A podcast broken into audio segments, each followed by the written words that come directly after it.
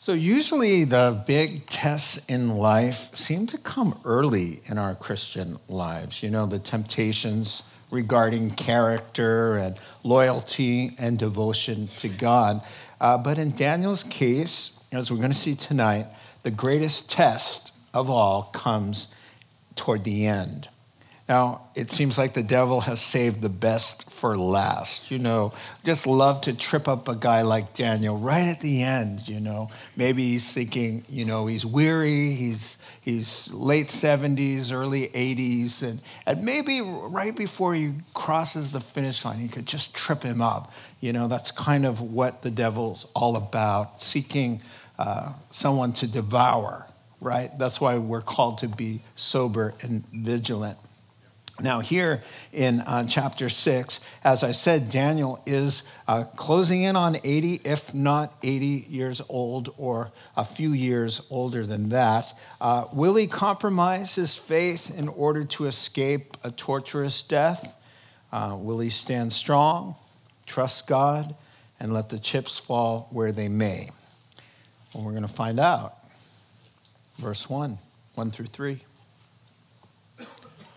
It pleased Darius, the new king in town, to appoint 120 satraps to rule throughout the kingdom, three administrators over them, one of whom was Daniel. The satraps were made accountable to them so that the king might not suffer loss.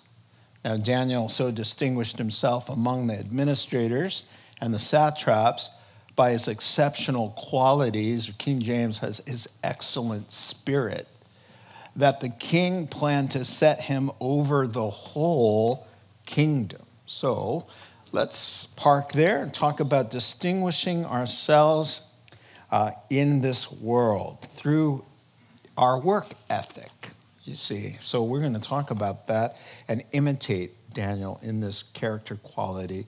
It's something that we're all called to do. So Daniel goes way above and beyond uh, as far as serving God in his secular employment. You do realize he spent his whole life in a secular job. He, he's not in the ministry.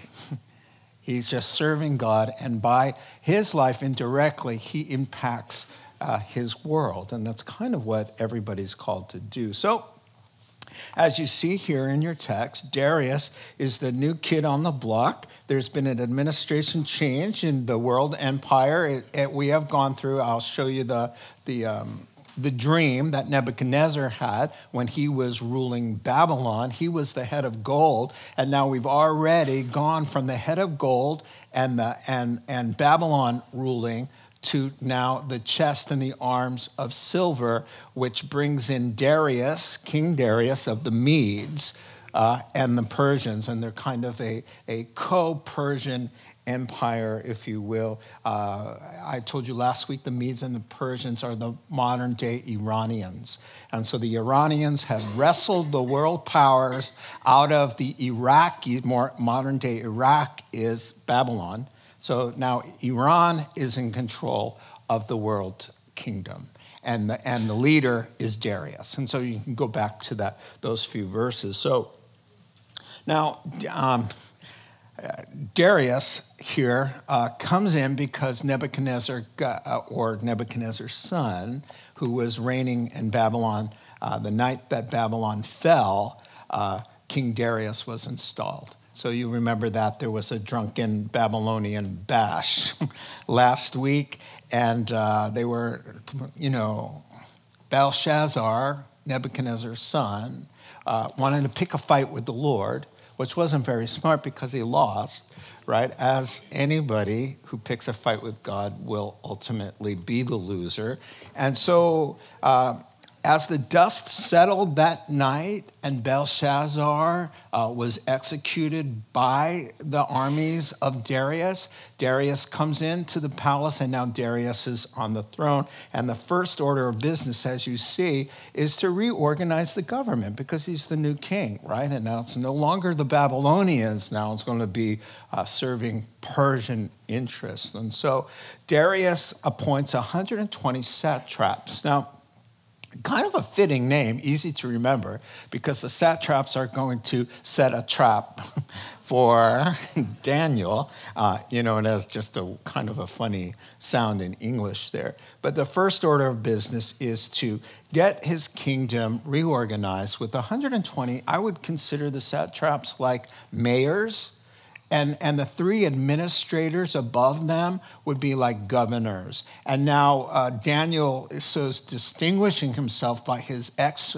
excellent work ethic and character that the king Darius really likes this guy who he kind of inherited because he read the writing on the wall and then he was clothed in purple and put the he was promoted and Darius comes in and and Daniel's standing there. Daniel's there. He's already there. And so he, he's heard all the stories and he, he, he's so impressed, he wants to make Daniel no longer one of the governors over the 120, but he wants to make him prime minister over everybody.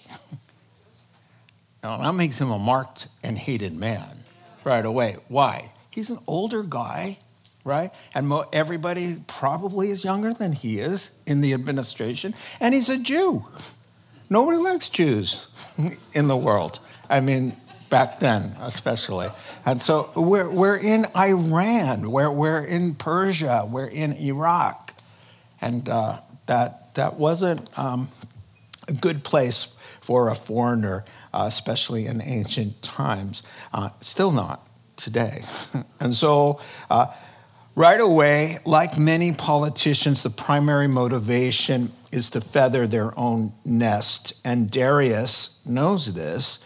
And so, you know, ancient Middle Eastern governments were really hotbeds of bribery and corruption, you know, unlike what we have in Washington.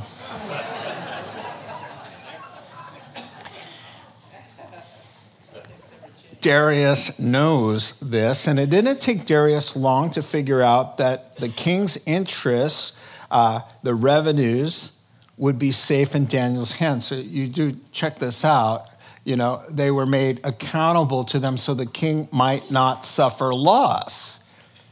This is all about money and revenue. So, who better to guard all of these guys than a Christian, than a believer, right? So, you're going to turn to the God fearing man among all of them to keep them all in check. And so, that's exactly uh, what he's going to do. So, he knows uh, of Daniel, and Daniel's proving himself. And so, uh, to keep these uh, sorry satraps from lining their own pockets, juggling the accounts, or cooking the books, or siphoning off the extra cash to stow away under their mattresses for a time they may be needing it, uh, uh, he's got Daniel in charge. So he's, he's really impressed. So he's promoted him over the other two already and he's uh, really kind of campaigning uh, for Daniel to become president, all right? And so this made Daniel, as I said, kind of a marked man. Um, even so, Daniel is going to distinguish himself uh, by how he's working. Now, verse 3 just tells you, you know, how, uh, what a wonderful insight. He's doing government work his whole life. You know, he's not a magi, He's in charge of the Magi whole thing. He, he's always been in government. He's always doing paperwork. He's always at meetings. He's always doing those kinds of things. He's, he's not in the pastorate. He's, he's, he's a layman. He's just like everybody else. I mean, uh, he's, no, he's noted for working hard uh, his diligence and diplomacy, wisdom, tact, honesty, integrity, dependability in a secular job. And this is what's impressed uh, the king about the guy. He's not running around preaching sermons. He's not handing out tracts. handing out tracts is great. I, I mean, but he, that's not his calling. He's calling to work hard to be who God made him to be, to plant him there in the government just to live his life and walk with God and let God impact the world around him. Listen to what Paul said to the Colossians in chapter 3. And this is the principle that this believer is living by, Daniel. Whatever you do, work at it with all your heart as working for the Lord, not for men since you know that you will receive an inheritance from the Lord as a reward, uh, uh, it is the Lord Christ you're serving. Christians in the workplace. It is not to be less valued than anything you would do for the Lord. In fact, you're supposed to be doing your secular work for the Lord with excellence, as if you were washing dishes in the palace of heaven, as if anything you were doing was for Jesus Christ, your Lord and Savior. That's what Colossians calls you to, and that's how Daniel distinguishes uh, himself uh, among the other employees. And in this way, God was glorified through his diligence. Well, God may have been happy. King Darius, boss man, is pleased. He's talking about Dan, Daniel for president. but there are 122 government officials who are not happy because they're seething with bitterness. Four through nine. At this, Daniel for president from the king the administrators and the satraps tried to find grounds for charges against Daniel in his conduct of government affairs, but they were unable to do so. They could find no corruption in him because he was trustworthy, neither corrupt nor negligent, lazy, careless. Finally, these men said, We're never going to find anything to charge this guy with unless it has something to do with the law of his God. What a compliment. Verse 6. So the administrators and satraps went as a group, and they always do, to the king and said, Oh, King Darius, live forever. The royal administrators, the prefects, satraps, advisors, and governors have all agreed that the king should issue an edict and enforce the decree that anyone who prays to any god or man during the next 30 days, except to you, O king, shall be thrown into the lion's den. Now, O king, issue the decree and put it in writing so that it cannot be altered in accordance with the law of the Medes and Persians, which cannot be repealed. So, King Darius put the decree in writing.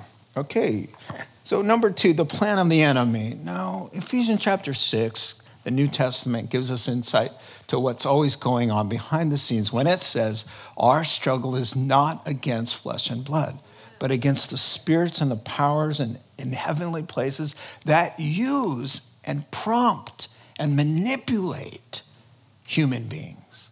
The real battle is never the human being, Paul says. It's always the forces behind right? And so there's a force behind these 122 guys. And that force wants to take Daniel down. And uh, they're going to attempt to do that. Now, uh, you know the saying in the world, no good deed goes unpunished, right? Well, you know, I, under, I really get that. I understand because we live in a fallen world. And so when you do something good or right or true or honest, you can rub people the wrong way because the, the biblical definition of good isn't necessarily the world's definition of good. And especially if you're trying to help somebody too. It's like putting your neck out and, you know, you're putting yourself at risk. And so, uh, you know, not everyone appreciates or values uh, the, your good thing. Jesus was the king of good deeds. And he wound up being nailed to a cross. And so Daniel's uh, goodness is rubbing folks the wrong way. So what are they all mad about? Well, Daniel Daniel has integrity and that's convicting them of their lack of integrity. It's kind of getting in the way of their ill-gotten gain. gain. They can't make their extra money because there's always somebody looking over the books. And so he's irritating them that way. And then he keeps getting promoted. And, and so instead of saying, hey, did you hear Daniel, the old guy, the, the Jewish guy, the ones that different from all of us, the king just loves the guy and keeps promoting him, promoting him, promoting him. Aren't we all so happy for him? Let's throw a party for him. Yeah, no. They're envious. They're jealous. And so uh, they're seething with that kind of envious uh, bitterness. And that's how uh, this murderous plot gets hatched. So um, they begin by saying, let's just find a way to get him fired. You know, let's ruin his candidacy uh, for president. In verse 4, they scrutinize his work record. They go back years and years and years. Uh, his government um, uh, employment, you know, history. And so they, they you know, we can temporize it. You could say uh, they hire a PI, right? They do background checks. They follow him all over the place. Uh, they search through all his emails because, of course, he kept his emails. what? They go through his Facebook. They audit the books. They check his taxes. Oh, guess what? He paid them all on time and honestly. What a concept. Uh, they interview all the pretty Babylonian girls who he's worked with. Not one of them had a complaint. They tried setting him up. You, we don't even know the half of what they did. But they come back to their meeting and they're just baffled. What, what's up with this guy? He's a machine. We're never going to find anything against him. They come up empty handed in verse 4. I love it. They could find no corruption in him. That kind of hit me today. What do you mean they can find no corruption in him? He has a human, wicked heart like all the rest of us. Why can't they find corruption in him? There's corruption in him, but he walks in the Spirit.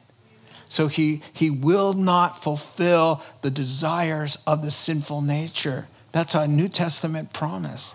He has a wicked heart, he has a fallen nature. But, but you're not going to see that. Instead, he's filled with the Holy Spirit. And what do you see? Love, joy, peace, patience, kindness, goodness, self control. Because that's the fruit of the Spirit that he enlarges in his life. I just was like, no corruption in him? Come on. We all have corruption in us. But if you're a believer, you have the Holy Spirit, and the Holy Spirit's job is to hold that beast down. And, and God says we're supposed to cooperate and put it to death to crucify it by the power of the Holy Spirit. And that's what Daniel's doing, even in the Old Testament. And, and so I like what one writer said Oh, uh, no corruption found in him. Oh, but there is corruption in Daniel. Or the remnants of such. Daniel, like all of us, have a sinful nature. Why couldn't they find evidence of such? Because he walks in the Spirit, and as, as a result, he reflects God's character and isn't um, reflecting the sinful nature. So I say, walk by the Spirit, and you will not gratify the desires of the sinful flesh. I like how the New Living has it, has it this way. So I say, let the Holy Spirit guide your lives, then you won't be doing what your sinful nature craves. So it's not that we don't have a sinful nature, it, it's that it doesn't need to call the shots and control us when we have the Holy Spirit. Amen. Now, when you're trying to find dirt on a guy who's trustworthy, not corrupt, and not negligent, um, you're going to be looking a long time. And so, what they do is they get desperate and they say, Let's set a trap. Said the sat traps. so, what to do? What to do? The only way we're going to trip this guy up as if it has to do with devotion to that God of his. Oh, what a compliment. Somebody could say, The only fault I'm going to find about you is that it has something to do with the way you serve the Lord. That's the only place we're going to go, ah. Wow, that's pretty cool. So here comes the plant. So, um, you know, I can just hear them saying, you know, what are we going to do? Well, one guy says, Whenever I pass his house, morning, noon, or night, the windows are open and all the guy does is pray, pray, pray. You know, hey, uh, you know, what if he couldn't do that for a whole month? What if he couldn't do that for 30 days? Oh, and so now the plan is starting. So the 122 of them, with some help from the devil, um, go and with this ingenious plan. And here's the presentation. They go into the king's presence, safety in numbers. The mob goes in, uh, you know, to overwhelm and distract. And of course, here's what they say O king, long life to you. May this new position go on forever. And now here, here they go, I'm paraphrasing. All your recent employee uh, appointees who adore you have come up with a plan that we think you're going to like. Now, uh, did I mention all of us have agreed? Yeah, all of us, 122. Well, there's a third, right? Oh, we've all agreed. Oh, it's not just us, it's all of us, all right? And so we all agree. Let's let the world know that there's been a change, right? There's a new administration. We're no longer about Babylon, we're about Persia. So, how, how better to tell the whole world and get them used to having a Persian king Darius than to, to send out a decree that anybody who, who, who asks of a God, anything uh, are going to end up in the lion's den. They need to, to learn how to spell your name and breathe your name and pray your name. And, and his head's getting bigger and bigger, blown up with pride. Uh, so they're saying suspend all routine worship service to various gods for a month. And after a month, they can go back to their regular routines. You know, we're not asking them to go against their gods. We're just saying take a break and insert King Darius into your prayer life. Take a break from the gods that you ask for. And by the way, King, we want 100% compliance. Uh, this is not optional, right? Uh, so it's so important. Let's make it a capital offense, all right? The death penalty. Um, it's been a while since the lions have eaten. And we think, uh, why don't you sign this little document that we've written up for you? You don't have to worry about anything. Here's the pen. You know, you know the kind of law that we want to legislate, the kind that cannot be changed. And they, they, they say that about five times, you know, just so you know, it can't be changed. And so uh, we wouldn't want some rebellious Babylonian to, to be hanging on to the old ways. Uh, so uh, we, are, we are going to make sure it's a capital offense and this law cannot be changed. So the king's response, you know, it kind of works. It looks like it works. Darius' head, head is swelling, as I said. Uh, his grin spreads wide. Uh, he doesn't bother to see that his favorite uh, satrap and administrator is missing. What's about the top guy who I want to be president? What does he think? Oh, yeah. We're all in agreement. He's out on the golf course. You know, I don't know what they said. But he doesn't bother because he's pretty distracted. Hand, hand me the pen. So he signs it. All right, verses 10 through 13. Now, when Daniel learned the decree had been published, he went home to his upstairs room where the windows were open toward Jerusalem. Three times a day, he got down on his knees and prayed, giving thanks to his God, just as he had done before. Then these men went as a group and found Daniel praying and asking God for help. So they went to the king and spoke to him about his royal decree. Uh, didn't you publish a decree that during the next 30 days, anyone who prayed to a, any god or man except to you, O king, would be thrown in the lion's den? I just want to know, just asking. The king answered, The decree stands in accordance with the law of the Medes and the Persians, which cannot be repealed. Then they said to the king, Daniel, who is one of the exiles, hello, the captives from Judah, the Jewish guy, pays no attention to you, O king, or to the decree you put in writing. He still prays three times a day. Wow. So, number three here, we've got trusting in God instead of fearing man. Now, Proverbs 29 and verse 25 says, Fear of man will prove to be a snare, but whoever trusts in the Lord will be kept safe.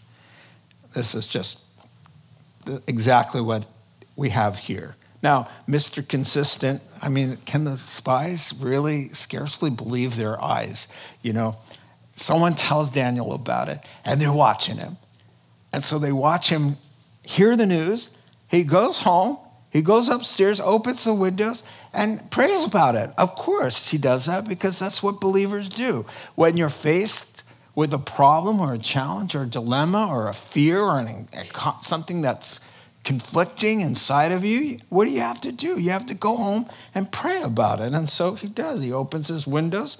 And, you know, don't think he wasn't tempted. He knows it's a capital offense. Here's, a, here's how he could tweak things and not even and have a problem with God. You know, uh, what, what, what he could do is he could close the windows and pray. He could go into a closet. He could take a break. He could pray silently to himself. He knows God can hear him on the inside. There's lots of ways this devil was saying, hey, man, save yourself from the lion's den, man. There, there's ways around this without totally sinning. Where does it say in the Bible? You know, you have to pray out loud three times a day with the windows open everybody can see you. Come on, man. Use your common sense. uh, he doesn't want to do that. He wants to trust in the Lord. You know, it says in Proverbs anybody who trusts in himself is a fool. Anyone who trusts in himself is a fool. That's the word of God. And he's not going to trust in himself. He's going to go home and do what he's always done. And where's it going to stop if he does? Where's it ever going to end? It's going to hit him again, and then he's going to have to make another compromise. He's not going to play the game. He, he knows full well what's going on, and he's saying, You want to play with, you want to test God? Come on, game on. Uh, I'm in. Let's do this. Open the windows, get down on my knees. I'm not showing off. I do this every day. This is what I do. I'm not changing it. Uh, yeah, we'll throw you in the lion's den. Okay. Uh, my God can save me, even if he doesn't. I'm not stopping right? Just like his Jewish friends. And so, um, you know, it reminds me remember the Jewish Supreme Court that told the apostles, You will not fill Jerusalem with that name of Jesus. And they flogged them and they threatened them uh, to kill them. And they come out, and here's what they say.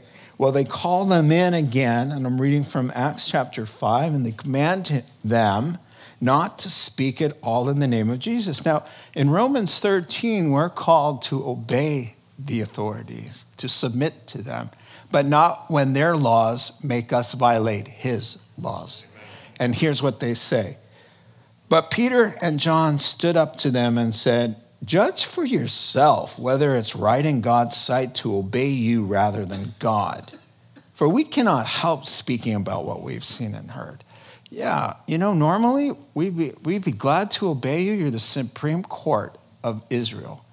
But in this matter, you're telling us not to do what God has told us to do. So judge for yourself. Figure this out. Ask yourself the question uh, should people obey man or God? I mean, they put it back on them. And that's kind of Daniel's attitude here. So it's business as usual for steadfast Daniel. He's uh, inspired uh, by uh, facing, it would be facing west from uh, Iraq, right?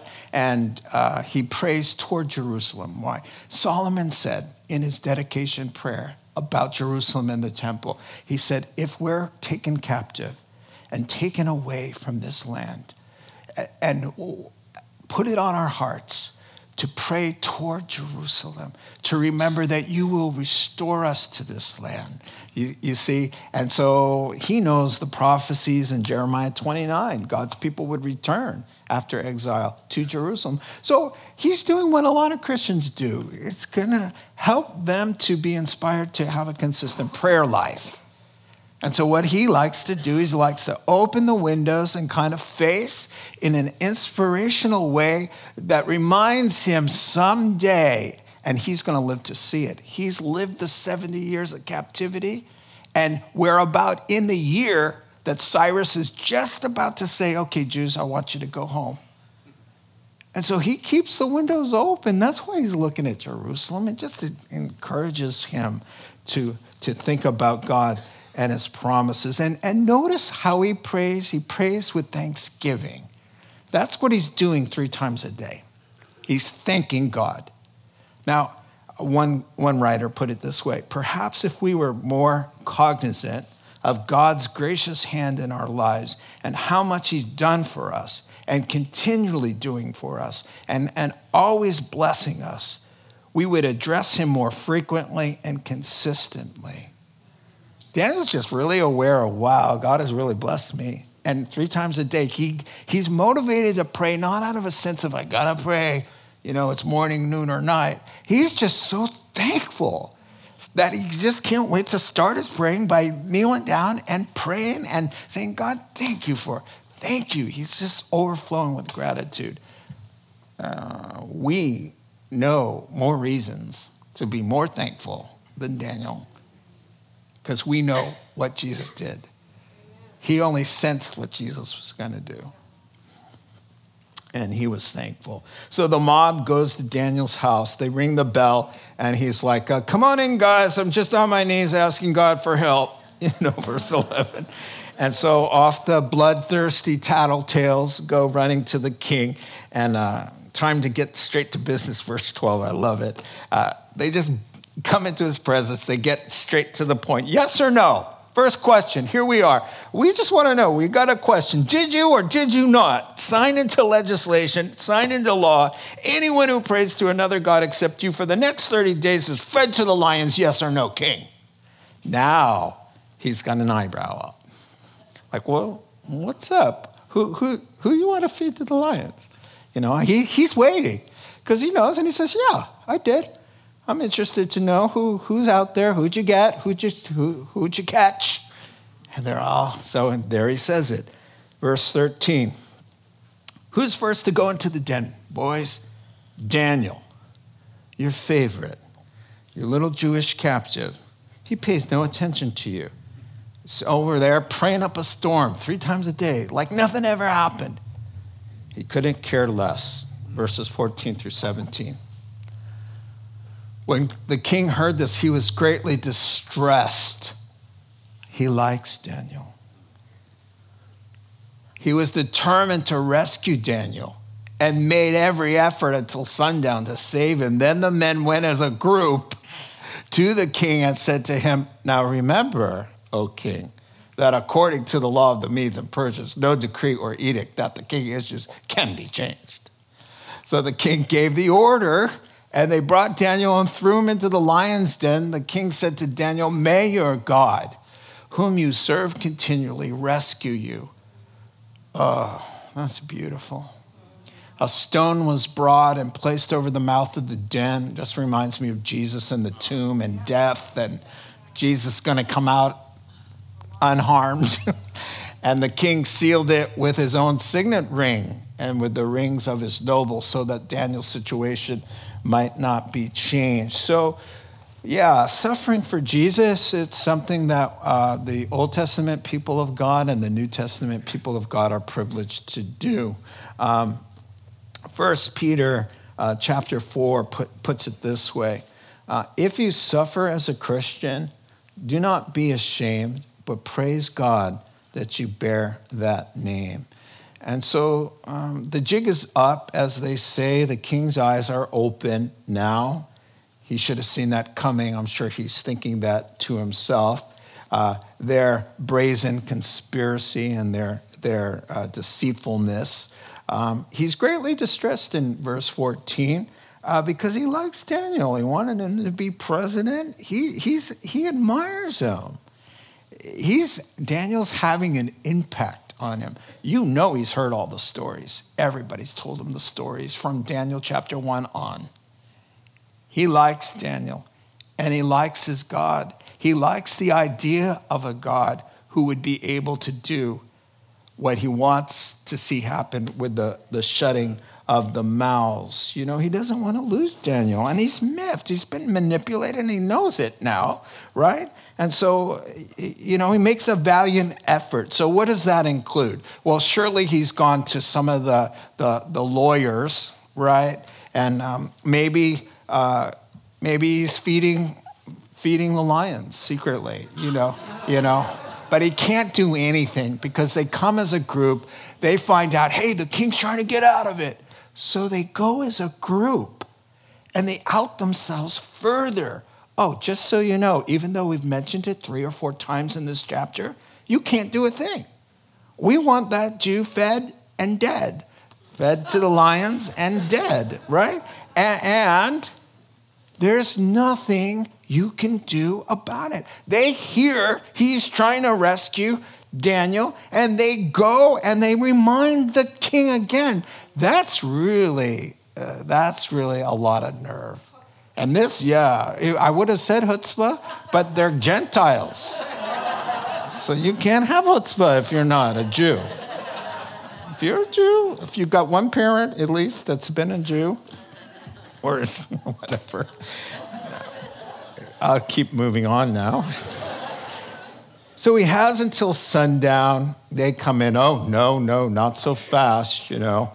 Uh, so the king's reluctantly, the king says, okay, oh no, to the head executioner, go and get Daniel and bring him to the lion's den.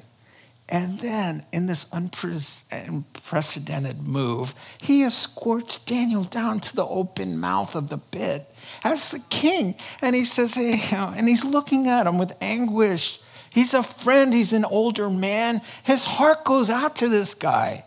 And he says, Daniel, oh man, may the God I'm, I watch you continually serve, may he save you from all of this. And he turns around and he walks away distraught as he hears they're hungry. They are hungry and they are they're hearing voices.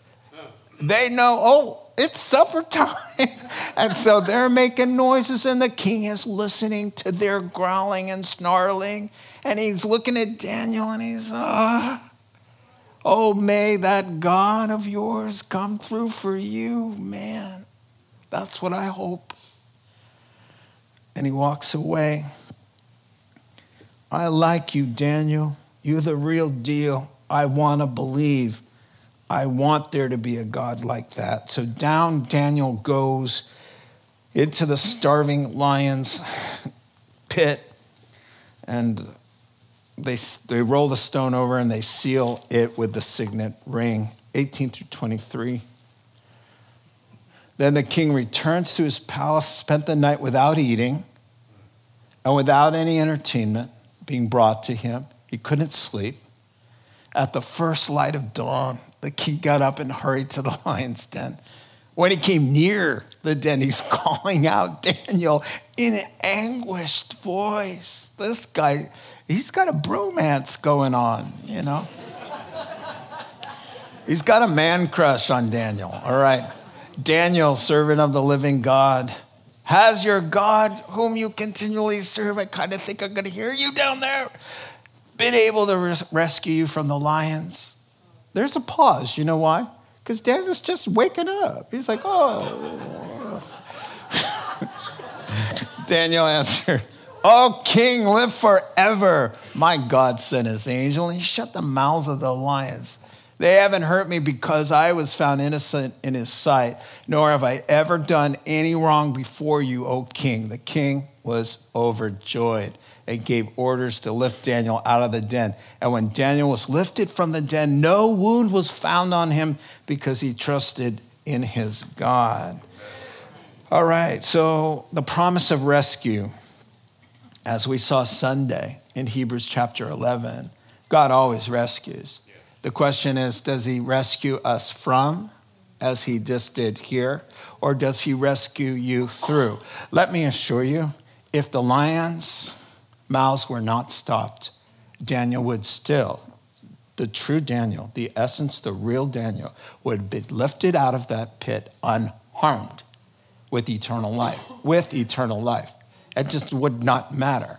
But God allowed this to happen to, to show everybody that the, the ultimate reality of salvation is, is that whether we are delivered from something or we go through it, and to the naked eye it appears like it's a sad ending. Oh no, we are always, 100% of the time, lifted up and out unharmed, without the smell of smoke, like uh, even on your clothes. When you get to heaven, it won't matter if you were martyred or how you were martyred or what you went through to get there.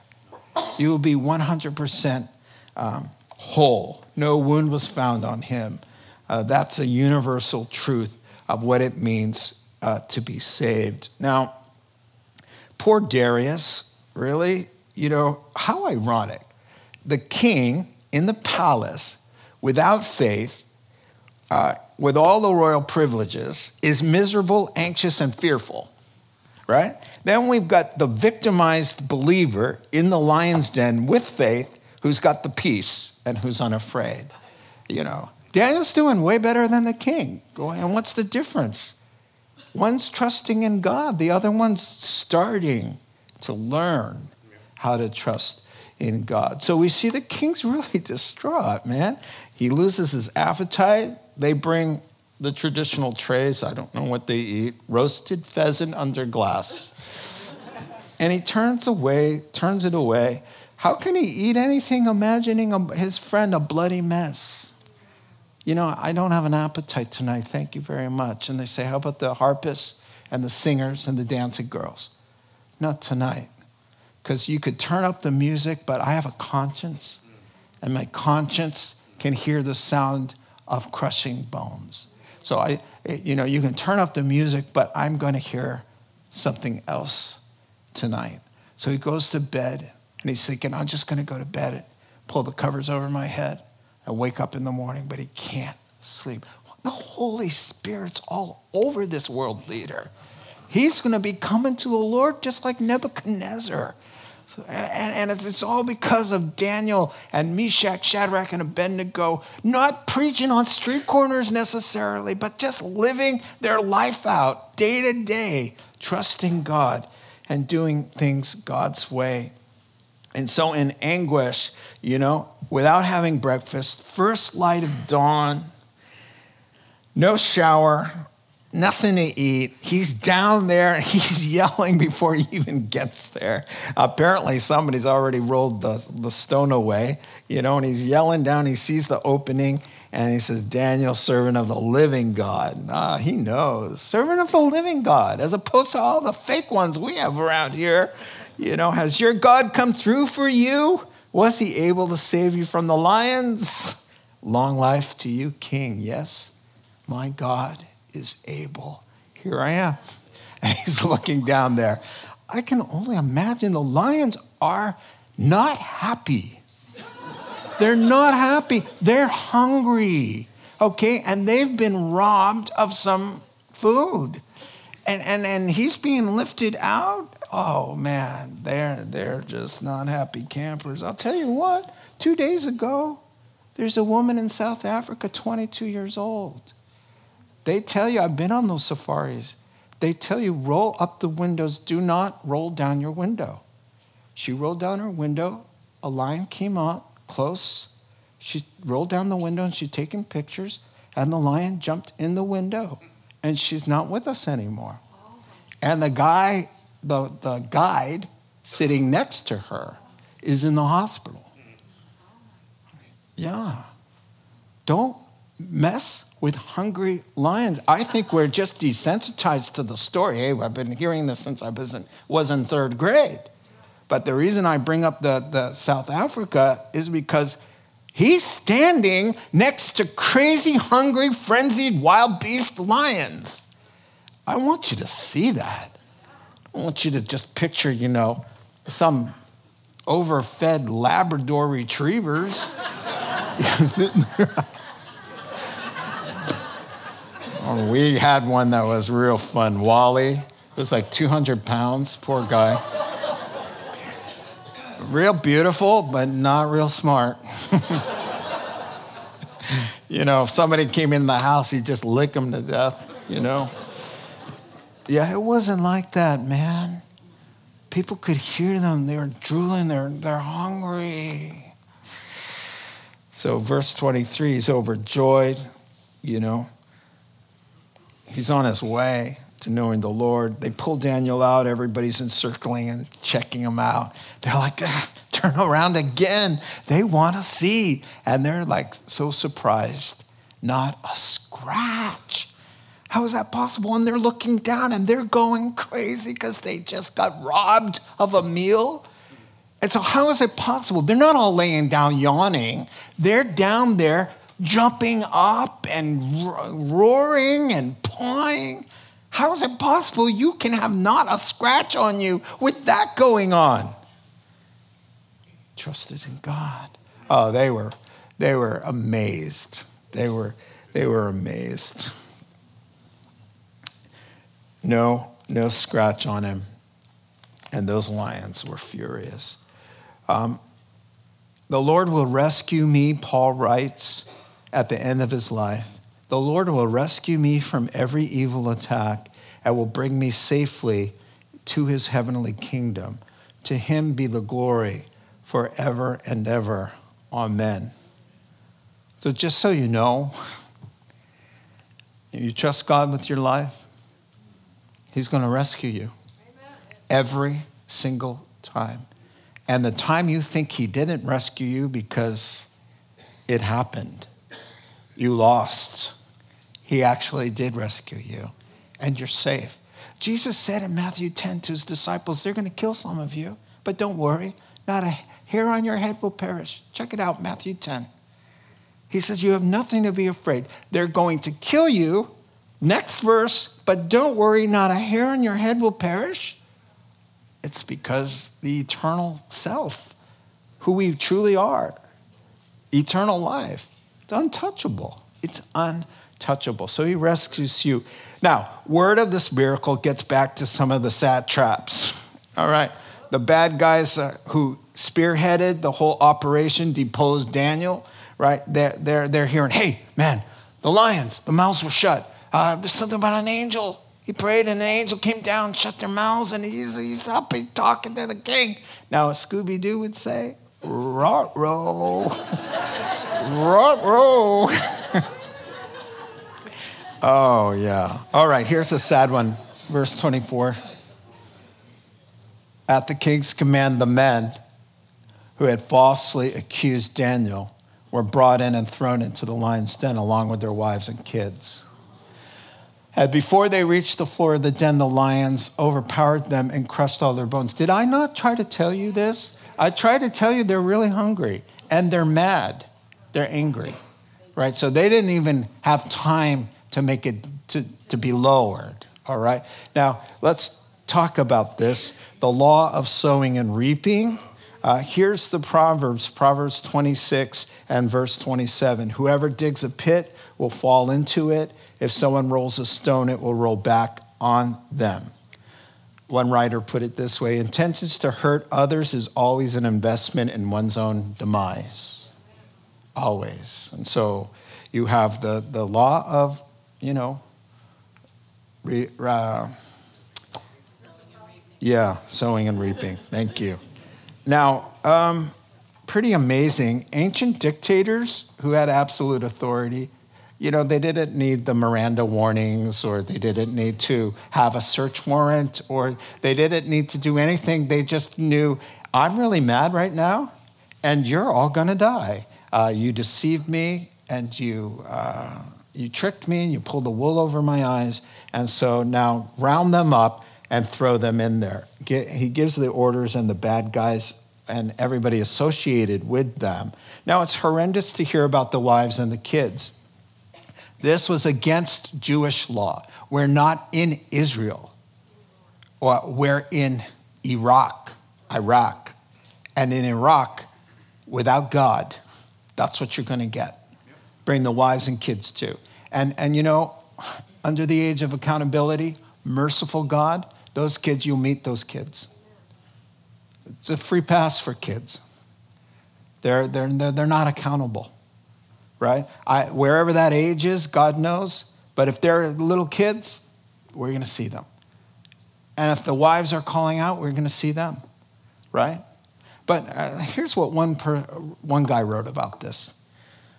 When the evil men were plotting their conspiracy to murder their rival Daniel, they never gave any thought to what that might mean for the wives and their children.